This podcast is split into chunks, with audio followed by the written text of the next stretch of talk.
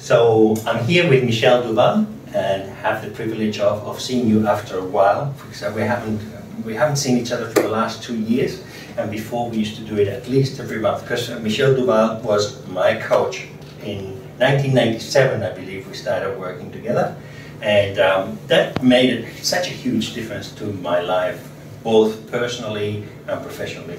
And I think for the first few years I went in there as a business coaching but I mostly talked about personal stuff when looking back, um, because that needed to change in order for me to develop my career. So I'm very happy that you're here, Michelle, and uh, now that you, you, I've seen you on television in SBS in uh, the, the, show The Employables. And um, I just wanted to ask you a couple of questions around that. The Employables, I mean, what an experience. Mm. What was it like for you? It was one of the most confronting projects that I've ever done to realise the level of discrimination in Australia in people in the workplace seeking just to go to their next job was gut wrenching for me. And to have to then select amongst all of those people, and I wanted to offer every single body a role or at least an opportunity to be in the program and to start their business. And so it was very confronting for me to realise that we as human beings collectively around the world are so prejudiced against people. And what we learnt from the program was that these people had incredible talents, incredible skills, interests, passions, and so on. And they were being judged for their age or their gender or the colour of their skin or their disability or their sexuality. Just, just really shocked me. Mm. So that means that we live in a very competitive world, don't we? I mean, that is the reality and, and, and I, when I saw you in Employables, I have to say, I was, I, I, was thinking this must be very hard for Michelle because I know um, that you have a, a, soft spot for people, and I think that's what attracted you to coaching to begin with. Um, am I right? Yes, that's, yes, that's, that's, what I live for. People, you like that. Were you the first person to bring coaching to Australia, or or um, or close to that? I was one of the first group of people who were bringing coaching to Australia. Right. So this was in, for me, I started my first business in 1997. And in those days, I'd say, hi, I'm a coach, and people would say, what sports team do you coach? Yes. And there wasn't even a coach training school in Australia at the time. And so a year or so after, Tony Grant at Sydney University created the first ever postgraduate degree in coaching ever in the world. So Australia was a real pioneering country. So people like him and Christine McDougall and myself and Tony Fitzgerald were some of the key people who gave birth to coaching. So what was going on through your your head in those early days? I mean, bring coaching to uh, a new country, great opportunity, but you, you would have to educate them to do that. I mean, yeah. yes. I feel like I built a business and an industry simultaneously. Yes. Um, when you go to a corporation, which you know over time we built, I built contracts with Westpac and Macquarie Bank and um, a lot of other corporations where it was just common today's world where they have coaching panels and you know most people have access to coaching today. And um, but way back then, uh, 21 years ago, um, people didn't even know how to buy coaching. They didn't even know what it was. They didn't know all the benefits of it. And so the world's come a long way, and particularly Australia. We're, we're real pioneers in the space. Yes, that's, that's good. Yes, I know because when we travel, sometimes um, in Spain, for example, there's a lot of people that don't they don't even know what coaching is and mm. what should why should they do it. Mm. Um, some of them have been introduced, but uh, they don't know their, their application. So 97 to 2018, it's almost 30 years. Yeah. Right? Um, has 20, your... Almost 20. 20. Yeah, it is 20. don't, make me, don't make me much older. I was thinking you don't look that But 20 years, I mean, has has your view of coaching, what is your view of coaching, coaching and has it changed?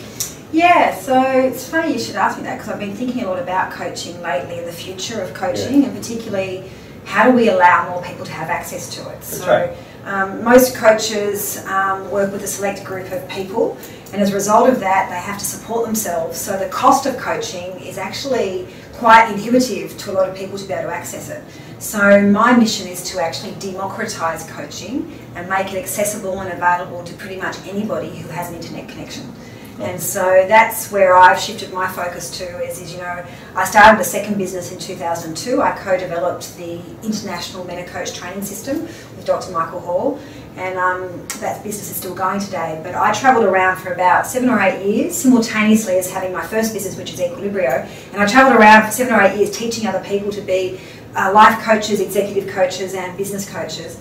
And um, it really was really wonderful that so many people could access those tools amongst you know the things that the International Coach Federation have been doing and there's many many many other wonderful training institutes that have opened up around the world and it still bothers me enormously that not everybody has access to coaching. Yeah, I, I don't understand it. I'm a big convert. But in actual fact, I mean, we work in the, sphere of mental health mostly, but we work with work, workplaces. Um, and there's a, a, focus in mental health always to do therapy, therapy. And, and therapy can be good if you have something that you really need to investigate. But in most cases, what I find is that people would benefit from clarity. And uh, if anything, through our work together, one of the things that I learned is the importance of clarity. You know, knowing what you want and, and knowing how to ask for it. You know, that's that's 80% of, of the problem gone in most cases. So yeah, I'm with you in that one, the importance of coaching. Uh, what would you, if you had to say one thing that provides coaching from your angle, from your perspective, what would it be that you have seen that provides people? Um, it, I agree with you. It helps them to have clarity. Has helps them to have uh, increased self awareness. So to be able to, to your point, understand what your goals are, what your core values are, what your life's purpose is, or a sense of mission at least so that as you're weighing up career choices and figuring out the workplaces that you want to work in, you can actually start to seek to find alignment. And I think that um, most people live a much more meaningful life and they're much more passionate when they have a sense of their work being meaningful to them. Um, Facebook recently uh, published some research this year through Harvard Business Review, and they revealed that the number one reason that people leave their job isn't what we all thought, at least at Facebook all the research up until then had been that 78% of people, the reason that they leave their job is because of conflict between themselves and their manager or their boss, if that's what they want to call them. And Facebook knew this, so they spent a lot of time making sure there was a good bond, a good relationship between their managers and their teams. But what they published was the number one reason people leaving Facebook, which is meant to be like one of the most exciting companies in the world to work yeah. for, is because people weren't motivated in the work they were doing. And wow. so they were being matched to a role that wasn't aligned with their core passions, interests, attitudes, values, and so on. And but how can you do that? I mean, uh, what do we see in Australia? Telstra just announced last week or the week before they're going to cut 8,000 jobs over the next three years, and that's not just the only company in Australia. So, I mean, it's it's nice this idea that I can align myself to the perfect job, and, and that would be nice. But, but the reality is that the future of work is changing. Yes. So, what are your thoughts? Well, I think many people are very nervous about the future of work because yeah. of digitisation, automation, um, all of those things. Everyone's particularly scared about artificial intelligence um, and machine learning and all of those things that will, everyone's concerned, replace their job with a robot. The reality is, I believe we're a long, long way from that really affecting the number of work jobs that are available. I think the new jobs get increased um, and new types of roles are coming along. Um, so, you know, the role of a data scientist just five years ago was not really a big thing. And in today's world, data scientists, you know, are incredibly um, important in the work that we do, and there are many, many roles that are coming up. So my belief is don't be fearful of redundancy. What's going to be made redundant isn't people, but it's actually their role and their skills. So experience and skills what's going to be made redundant. But what's transferable or redeployable is people's attitudes. And so I've switched most of my work to really focusing on the future of work and helping people to be able to understand what are the core attitudes that they have and what roles do those attitudes support them in and what other roles could it support them in. Because when we look at skills and experience, you can learn that. Yes. So, if, so if your skill, your role that you're in, the skills and experiences are being made redundant, you can go and do new roles um, yeah. But the question is, is most often people don't realise what's redeployable or what's actually transferable. And I believe the most transferable is your attitudes. Yes. Okay. So uh, uh, my, my next question from, from those comments is, well, what do we say to people that say, oh my God, I'm too old to learn something new? Yeah. Um, it's usually not true that they're too old, but well, what do we say to them? Or, or people that are being made redundant, that are mostly manual they like to do manual things. They don't like to learn. And they don't like reading, etc. I mean, what, how how can they approach this? Well, I think fundamentally our workplaces need to shift. That's the big part of what this experiment was with the documentary, The Employables, was people who were being discriminated against because of their gender, their nationality, their age, etc., etc. And the sad thing is that ages is, definitely something that um, people are discriminating against. Mm-hmm. So, other parts of the world, in Europe and in the US, people are not as discriminatory on people's age.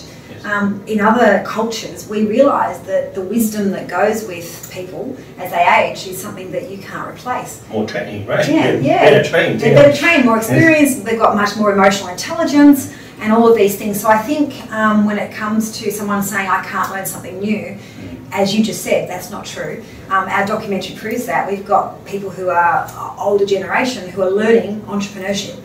So when we look at the future of work, we know that those who will thrive in the future of work, and all of us, can become more resilient around appreciating that things rapidly changing and to become accepting and appreciating appreciating that change. Yeah. And that's where coaching is really, really helpful. Right. Is coaching teams, workforces, the workplace through those things so that becomes just the normal rather than that being really shocking and really, really difficult for people. Yeah, that's brilliant. Because that's that's what I found with coaching um, when when we did it together, um, and, and when I've done it because I still do that. But that idea, not just the clarity, but with clarity comes motivation, comes passion. Um, with clarity also allows you to see things that were not there before. I mean, we're always there, but opportunities. Opportunities, yeah. yes. Yeah. Um, and that's very important, isn't it? Because sometimes we miss that. Yeah, I think when we look at the future of work, and we look at the work that I've been doing as a coach and the work that you do working with um, individuals and organisations is that when people have a sense of themselves and they understand what gifts and talents they have mm. and they also understand their own limitations yeah. that with that clarity and that passion and that interest is that you can start to chart your own path and that's what we see as the world moves towards generally becoming more entrepreneurial. Some research we came across last year that got published in 2016 studied 60 different countries and they looked at um, how people viewed the future of entrepreneurship. And two thirds of the world's population said that um, they intended to start a business in the next three years. Two, and, and that's because of they don't feel secure in their job, or is it because they want they, to? They want to. They want to. They want to. They want to take charge of their destiny. They want to have control over their future. Is part of it, is what I understand. So that means one billion people plan to start a business in the next um, three years. We also learned from the same research is that um, two thirds of the population believe that a career in entrepreneurship is a good thing. So in the past, if I said to my parents or someone, my parents weren't like this, but others, I'm starting a business, people are like, who are you to think you can start a business? And I saw some research just today actually that said that one in three people have a side hustle. And that means they're doing something on the side. Um, and that just opens up freedom. That if your role isn't giving you all the fulfillment, it's just like in life, we don't look at one aspect of our life to make us happy. We do multiple things that creates fulfillment. And so starting a side hustle is a great idea you're preaching to the converted. I, I love the idea of business, of, of, of being in charge of my own destiny. But I have to say that having your own business is not, is not easy. No. I mean, if a billion people start a business, 900 will fail in the first year, 900 million will fail yeah, in the first yeah, year. Yeah. That's the, the data that we have. Um, yes. But um, I believe that you're doing something like, uh, you've got a, a tool now, like um, fingerprint for success. Is that yes, right? So we, um, we completed some global research. So we, we did that that tool, yeah. and we found it really beneficial. Thank you. Mm-hmm. It, it's um, we've really um, evolved since we worked together mm-hmm. on with Fingerprint for Success. So okay. we did an initial study in 2013. we can see how you've changed over time. Right. And with all the self awareness that you've had and some of the areas that you've focused on, it's really cool to see how it's you're. probably gone worse. I don't think so. I'm certain it will evolve. And so we've, um, and then just this year we partnered with the Startup Genome, which is a San Francisco-based research firm that looks at all the entrepreneurial ecosystems around the world. So we studied founders, thousands of them, in 55 different cities. Wow. Um, and we're looking for correlations between mm. certain attitudes and certain outcomes. For example, um, the amount of revenue, the size of the company based on employees, the number of investment rounds that people have had. And then we looked at them and benchmarked them against our data to see the mindset of different cities and different individuals. And um, so we've, we've bundled all of that back into the platform, and now companies are using that to be able to identify innovative and entrepreneurial talent inside an organisation.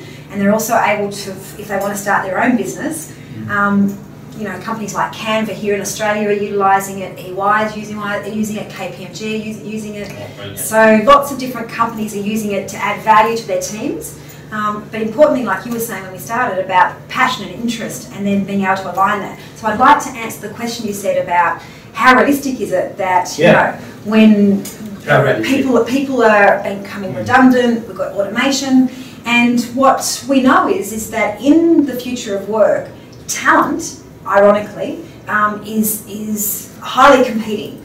And so in order to attract the ultimate talent to your company, unless you are focused on creating that alignment, that talent can go somewhere else. And mm. so, um, companies that are not focused on what do they need in the future of work, how do people move around, and the importance is, is that people are aligned. We know from millennials, unless they're working in a role that has meaning for them and they're growing in, which is the research that Facebook published, they're not going to stick around. Yeah. And so they don't have the same traditions as Gen X or, or baby boomers where you should just stay in the role even if you don't like it. They're walking um, and leaving. And so even though jobs are changing, um, as I was saying, new jobs are opening up. So talent is scarce to find. Really good people is actually is, is difficult to find. Yeah. Um, through the experience of the employables and through your business experience, what do you think? I mean, how do you get? Um, I think it's having a lot of self awareness. So when you have a lot of self awareness, then and you also develop the confidence and the self belief.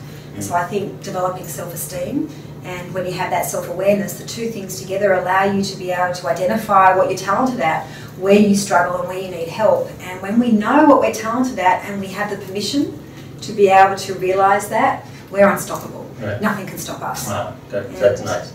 Did you what do you think of this statement? We spend too much time trying to make up for our weaknesses instead of focusing on our strengths. What do you think of that statement? Yeah, I think I definitely in my work and in the technology platform we've created, Fingerprint for Success, we definitely take a strengths based approach mm. where we focus on encourage people to realise and to build on their strengths. Yet there might be some vulnerabilities that we have that are really, really getting in the way. Mm. And they might be dominant things that go before us. And if it's something like that, we definitely need to explore that, understand it, work on it. Um, if there's gaps that we have and we're not brilliant at those, that's where we look at the partnership and collaboration of teams. And in the future of work, we're a collaborative society. And when we look at those things, learning how to team up is a critical skill and ability, and we don't have to be perfect. So that's yes. where we can use the assets of a team member. So yeah. another question that I have for you is, what out of the research that you you you we're talking about, what's one of the big findings or interesting findings that you can share with us? Well, a lot of people were surprised by this finding, so maybe that's interesting to share. And that is that um, we found that entrepreneurs uh, have a very low focus on detail. And, no. and also on procedures yes. and also on structure. We, Sounds very familiar. we found that a high focus on detail and a high focus on structure, which is organising and planning and doing business plans, um, was correlated with early stage business failure. And so that's really interesting. The lack of or actually doing that? So if they have a high focus and they pay attention yeah. to a lot of detail, and, failure. And if they mm. also pay attention to high focus on structure, mm. they were correlated with business failure. Okay. So that's counterintuitive because at business school and other places they're teaching people these big complex business plans and at school you're taught to be very detailed. But what we know is the research found is that successful startup founders have a very big picture, very big picture orientated. So they like abstract, big picture thinking. They just want the general overview. They don't need a lot of detail, which allows them to understand things rapidly and quickly yeah. without needing the details. And move quickly too. And to move quickly, which is critical in an early stage venture. Yeah. That's interesting because we have experienced the same thing. We we're come in contact with a lot of professionals. And those people that want to have everything perfect, they want to have the logo, the business cards, the, the product, they want to have everything in place before they start something, Mm. they usually lose the race. They never get started, or if they start, they start too late and they're always catching up. So it's interesting. Yeah, it is very interesting. We also found that startup founders have a very high focus on what we call initiation, which means turning their ideas into action. So what you just described is, is, is waiting before they take action. And we found that correlated with more investment money that they can raise, with bigger number of employees, um, and more revenue. Mm. Great. Very interesting study. Is that going to come out in the report or? Yeah, it's already already published. People can actually is? people Okay. can actually find Where it. can we go? They and- go to the Startup Genome and they can download the report, and on page 30 they'll find that part about mindset. Startup genome. Genome. Startup genome. So it sounds like you, you went from an office, when I first met you, you were in an office in the city um, with Equilibrio. That, that's, that's still going, Yes, yes, you're yeah. still providing coaches. Yes. if people wanted to Correct. get a coach, Yes. they can go Equilibrio Yeah. uh, and get someone. Um, but now you also got Fingerprint for Success, which I, from what you tell me and what I've experienced, it would be perfect for HR departments to, if they're considering hiring people as well, Yes. to do an assessment of them and then Yes. you can find out what their strengths are, what their weaknesses are, etc. Yeah. Is that correct? Yeah, so Yeah. companies are using it to identify the right fit for the role, but Mm. importantly to identify innovative entrepreneurial talent. Yeah, brilliant, brilliant. Well, thank you very much, Michelle. It's been a pleasure to talking Oh, to you. Oh, it's a delight to see all that Catching up with you again. It's a delight to see all that you've achieved and the great work that you as a team are doing in this space. I can't, I don't think there's anything more important in our world right now. Well, you helped us guide us in the beginning, so that was nice. My pleasure.